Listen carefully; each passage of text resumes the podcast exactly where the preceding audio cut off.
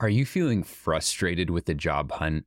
Are endless applications and radio silence getting you down? You can now book me for $1 a minute for 30, 45, or 60 minutes. Don't need 45 minutes? Don't pay for it. Want to do 30 minutes now and maybe 30 minutes later? Once you progress, let's do it. We can conduct a mock interview. I'll help you format great responses that make a difference. We can improve your resume and cover letter to help get you noticed. I'm here to consult with you. If you're in a unique situation and want input from someone that has seen it all and can help you succeed like I have so many others, it's super simple. just go to jobinterviewexperience.com and click the $1 a minute coaching button at the very top of the page. Select the amount of time you want to meet, and then you can look through my availability without having to pay. Check out my availability, pick a time, and pay $1 a minute for 100% of my attention. It's blocked into 30, 45, or 60 minutes, so we won't go over. You won't get charged any more than what you pay at checkout. Remember, the faster you invest in yourself, the faster you land that dream job. Go to jobinterviewexperience.com or follow the link in this episode's description. I'm excited to meet and help you take control of your career today.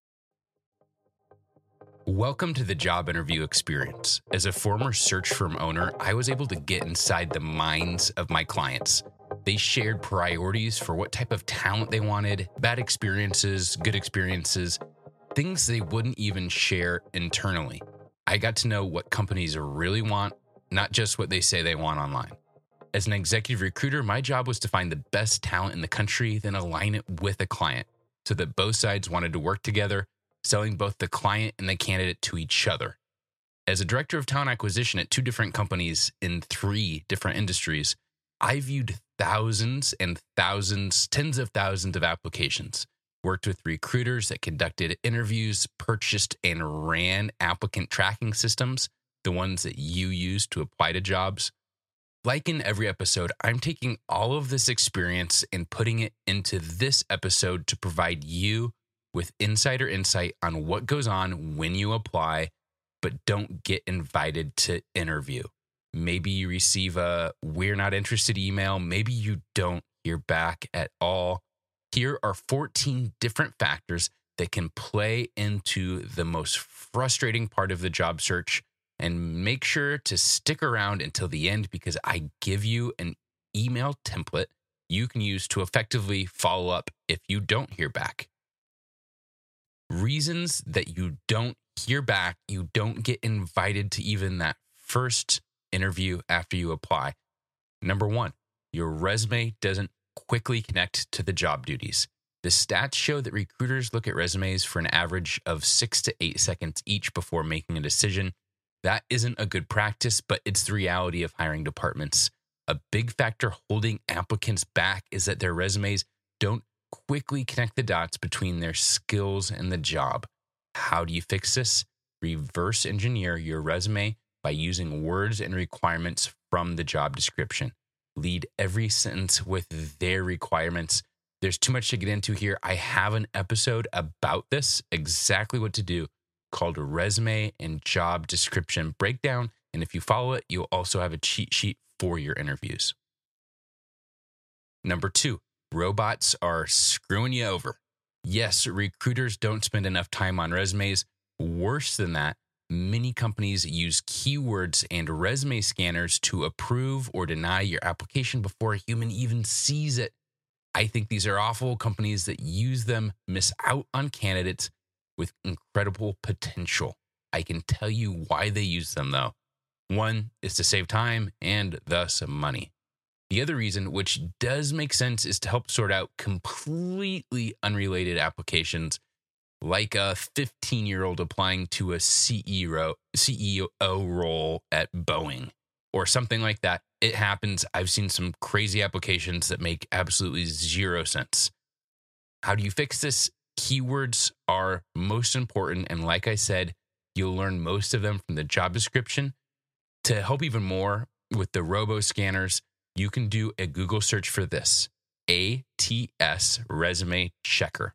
That stands for Applicant Tracking System Resume Checker.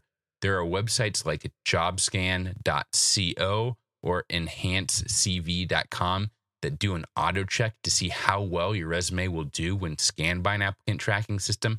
I haven't used and am not sponsored by either of these companies, but it might be worth looking into to fix your resume, make sure it aligns with the applicant tracking systems. Even if you just did that like every five years or so, you can check those out or just do a Google search and find your own tool.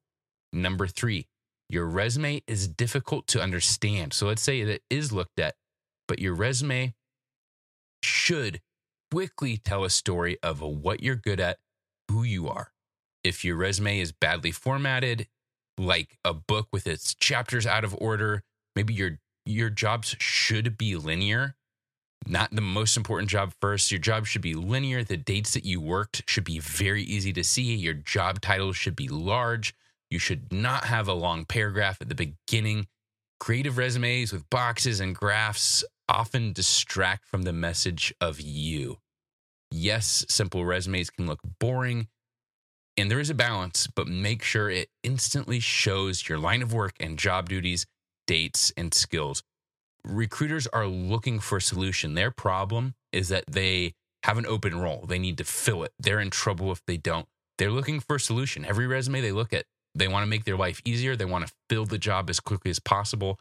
So when you connect those dots for them and your resume screams solution to their problem, the right fit for the open job, they're happy and you're happy. So make sure your resume does that. Another way to fix this is just look up resume templates, free ones, ones you buy online. You don't even have to use it. Look it up and either if you do buy it, plug your resume into that template and maybe it'll it'll look better or just reformat your resume to follow a solid template that clearly states roles in a linear progression. Keep it simple. It should not be too long. It should not have too many details. Each job should have like five points of what you did. Keep it simple. Make sure the best stuff is obvious and is seen by the recruiters. And then you can share those little details during interviews, the rest of the stuff that might overcrowd your resume. Number four, there are hundreds or thousands or even tens of thousands of applicants. Your application wasn't even seen. This is especially true for popular companies, big companies, or attractive positions. HR departments can be inundated with applications, especially if you think companies like Apple or household names. This is much harder for any remote job because instead of just your market, your city, within driving distance of that job, it's basically everyone on earth can apply to this makes it way harder to get through that noise. It may take time for them to sort through all the candidates. Your resume, your application might have simply gotten lost in the process, but it's not even about you. Maybe it just wasn't even seen. Number five, they found someone else they really like before seeing your application. They may or may not have seen your resume, but even if they did, they may have fallen in love with a different candidate and gotten laser focused on that perfect candidate. I'm doing quote marks that you can't see. From a hiring side, this is actually making a huge mistake and putting all your eggs in one basket rarely ends well. What companies should do is even if they find a perfect person, they should find other candidates to at the very least contrast them with and compare them with. But you never know until you talk to other people who the best person is going to be. But they may have just fallen in love, gotten uh, completely focused in on this one person. Number six, internal hiring. Another one like number five that isn't your fault. Sometimes companies post jobs just as a formality, but they might already have an internal candidate in mind for the position. It's good to post a job externally and get outside candidates, give them a chance. But oftentimes, unfortunately, Jobs are posted externally, but there is zero intention of following up with anyone who applies. They already know who they are hiring, someone internally. They posted the job just to be compliant with state or federal law. It's not your fault. There's really nothing you can do to get around a situation like this. Number seven, the position may have been already filled or canceled. The company might have already filled it. Sometimes business circumstances change and the position is no longer available. These positions are posted by humans and human error does come into play. They may have forgotten to take the job post down. One person may have been saying, leave it up. And another leader might be saying, take it down. I've seen plenty where the job is in limbo and the post is up, but it's just being ignored. So nobody's being looked at. No applicants for this job are being looked at. It's not just you. We are halfway done with our 14 reasons you don't get to move forward after applying. I know it's a lot, and these just keep getting better. If this episode and other episodes have made you a more educated and prepared job seeker, can I ask that you make sure you have subscribed to the job interview experience on your podcast player? Even more important, please leave a quick rating or review on Spotify and Apple. It helps keep the show going, and I love seeing your reviews. Now's the right time to do so because your podcast app is already open. Just takes you a couple seconds. It really means a lot to me. Great way to say thank you and help keep me going. All right, let's get to number eight. You might not have met the minimum qualifications. If the job had specific requirements you didn't meet, the HR department might decide to not move forward with your application. You might think you're the perfect fit. You might look like the perfect fit on paper, there might be something else they're looking for and not mentioning. Maybe it's a remote job, but maybe they secretly want someone in a specific city. Maybe that's a market they're trying to get into. Maybe if it's a sales job, or maybe they have a client in a certain city and they want someone to be able to visit that, but they can't say, or they're not completely convinced of one city or another. There might be stuff that's not on there that they're looking for that you just don't align with. So, how do you fix this? If you need to hire, you need Indeed. Indeed is your matching and hiring platform with over 350 million global monthly visitors, according to Indeed data, and a matching engine that helps you find quality candidates fast. And Indeed doesn't just help you hire faster. 93% of employers agree Indeed delivers the highest quality matches compared to other job sites, according to a recent Indeed survey. With Indeed, everything hiring is all in one place, and it makes it so easy. Leveraging over 140 million qualifications and preferences each day, Indeed's matching engine is constantly learning from your preferences. The more you use Indeed, the better it gets. Join the more than 3.5 million businesses worldwide that use Indeed to hire great talent fast. And listeners of this show will get a $75 sponsored job credit to get your jobs more visibility at Indeed.com slash podcast. Just go to Indeed.com slash podcast right now and support our show by saying you heard about Indeed on this podcast. Terms and conditions apply. Indeed.com slash podcast. Need to hire? You need Indeed if you don't meet the qualifications and you know it, don't waste your own time applying for jobs that are too far out of what you're good at. You can aim high. I constantly encourage you on this show to aim high, apply for jobs that you're maybe a little underqualified for, but are in exactly what you do. But don't aim too far to one side or the other that's too far away from what you even do. Number nine, the companies has a slow hiring process. Some companies have longer, more t- meticulous hiring processes, and it might take them a while to even respond to applications. Maybe they will get back to you. These companies that move slow like this, they miss out on a lot because you're going to move on. You're going to accept another offer. You're going to you're going to keep at it just like candidates do. Some companies just move real slow and the applicants that move at that process with them, that super slow process with them, they are the right fit because that's their culture. They have to talk about stuff endlessly and have all these meetings just to to make little decisions about hiring or doing next interviews or anything like that. Number 10, this is an interesting one. Incomplete or inaccurate application if you missed filling out some required information or there was an error in your application, it might have been set aside or passed over or not even seen because the software said it's an error. The candidate may have uploaded the wrong document, not their resume. I've had candidates that upload other files on their phone or computer that have nothing to do with the job or photos that uh, shouldn't be seen by others. That's a real story depending on what happens or what was uploaded, the company may decide to pass just because the lack of attention or sloppiness, even if the document's completely innocent. They're just saying if this person makes this mistake like this on something as important as their job application, what kind of mistakes might they make with a client or with the numbers they work with or with the budget or a company credit card, anything like that? How to fix it? Just like an email, proofread and double check everything about your application. Really make sure you double check it, especially what you upload. You've probably got a bunch of different files on your desktop or your phone. You easily click the wrong one, or even an old version, or maybe a version that isn't formatted right and looks weird. It should only take about an extra 30 seconds per application, maybe less, but make sure you proofread.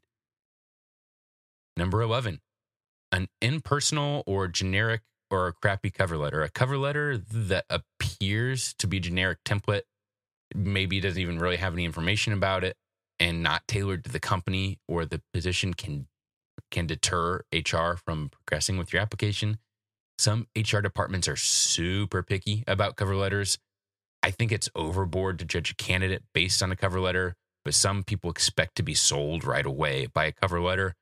How do you fix this? Only submit a cover letter if it's good and tailored to the company. No cover letter is better than a lazy cover letter. Number 12, you might not be a cultural fit. Sometimes the decision isn't solely based on qualifications. The recruiter might feel like you're not a fit for the company's culture based on your resume. It might be jobs or experiences on your resume that recruiters think mean that you won't fit in the company. I've seen businesses that have lists of companies that if a candidate worked there, they won't hire them. If that company has a really bad reputation, that's not a bad idea. If someone's been at a really ugly company that does bad things for five or 10 years, it says a lot about them. One example might be a candidate who worked on many political campaigns for a politician whose values don't align at all with the business, things like that. Recruiters aren't immune to judging books by their covers. What do you do in this case? Nothing. You you don't want to work at a company that doesn't like you at first glance or makes judgments about you based on what you've done in the past or the types of places you've worked. It'll just never work. Number 13, awaiting approval, stuck in purgatory. The hiring manager or HR might be waiting for an approval or feedback from higher ups before moving to the next step. Another candidate might be close to the offer stage. So then the job is just slowed down on pause maybe the requirements of or needs of the role are changing day by day. I've seen this. Maybe they're developing a technology and they're realizing what they need to successfully complete the project. And that thing is, it, but it changed week by week. Like I've said in other episodes, maybe the manager for the job you are applying for left or was fired. So the company what happens is they'll leave the position you applied for uh, up. It'll still be up online to collect candidates, but they also have to hire for the manager of that position first. They don't want someone, especially if it's a small company and they there's just one person to report to. They really can't start someone, or most of the time they won't start someone without someone to manage them, to to train them, to teach them there are a lot of factors that can impact the internal side of slowing down or pausing hiring them. These are just a, a couple of the possibilities. Number 14, external factors, economic downturns, mergers, possible mergers, company restructuring, other events, just they impact timelines and decisions, and it has nothing to do with you.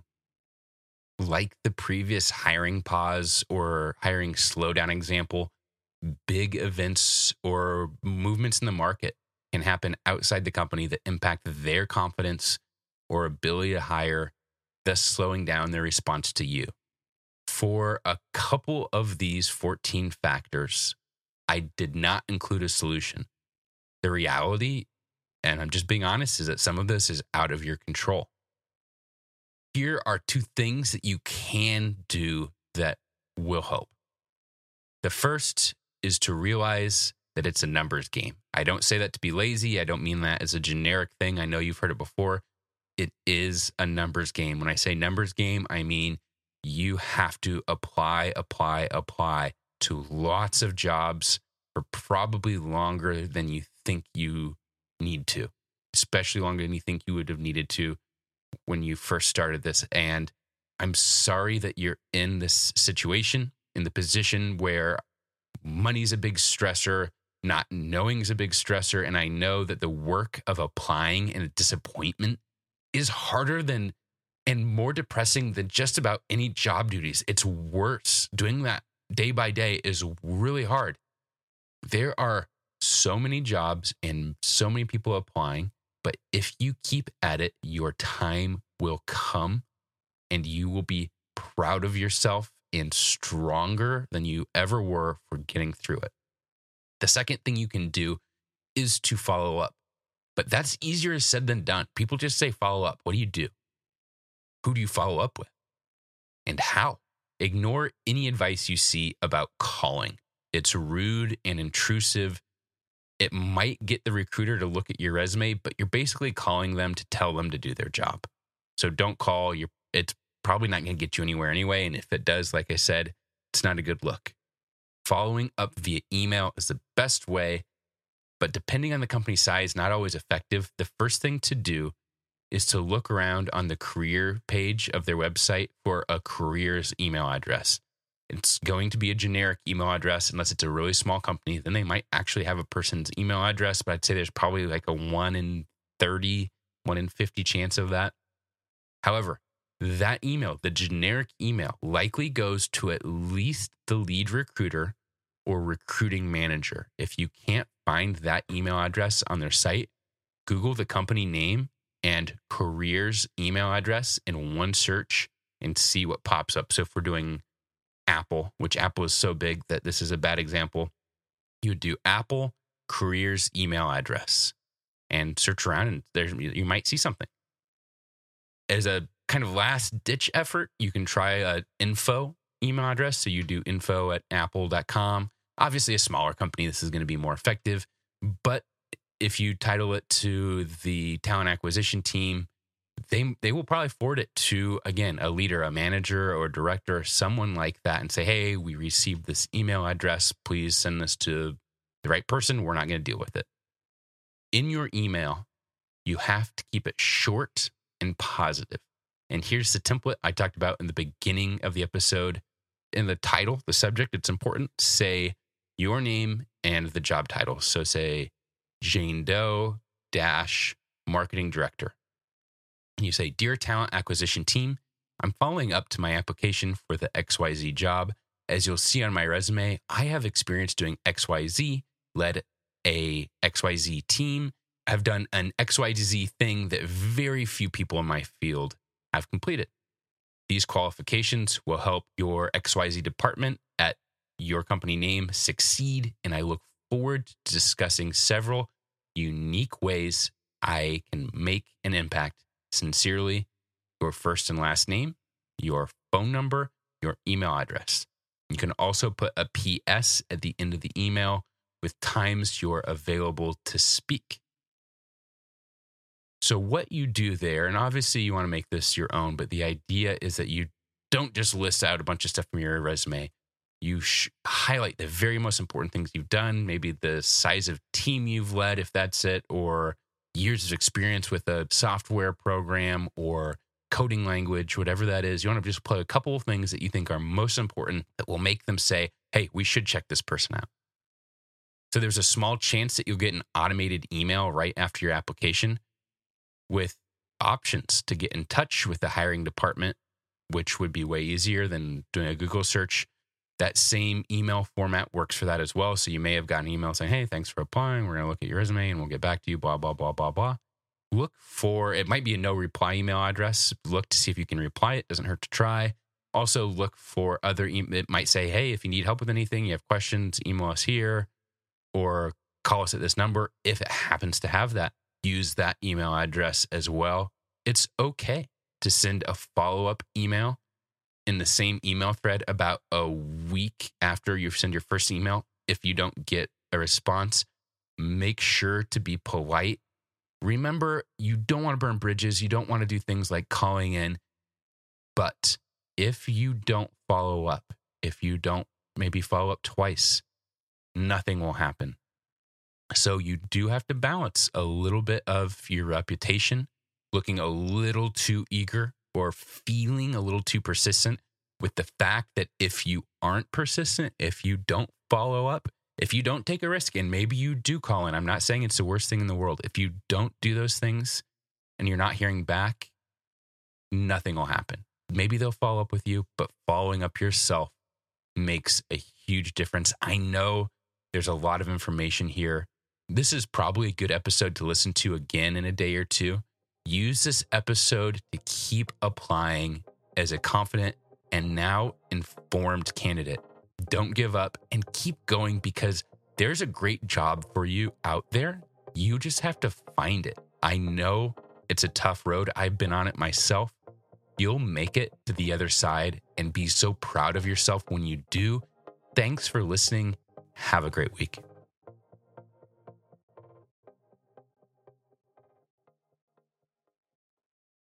Are you feeling frustrated with the job hunt? Are endless applications and radio silence getting you down? You can now book me for $1 a minute for 30, 45, or 60 minutes. Don't need 45 minutes? Don't pay for it. Want to do 30 minutes now and maybe 30 minutes later? Once you progress, let's do it. We can conduct a mock interview. I'll help you format great responses that make a difference. We can improve your resume and cover letter to help get you noticed. I'm here to consult with you. If you're in a unique situation and want input from someone that has seen it all and can help you succeed like I have so many others, it's super simple. Just go to jobinterviewexperience.com and click the $1 a minute coaching button at the very top of the page. Select the amount of time you want to meet, and then you can look through my availability without having to pay. Check out my availability, pick a time, and pay $1 a minute for 100% of my attention. It's blocked into 30, 45, or 60 minutes, so we won't go over. You won't get charged any more than what you pay at checkout. Remember, the faster you invest in yourself, the faster you land that dream job. Go to jobinterviewexperience.com or follow the link in this episode's description. I'm excited to meet and help you take control of your career today.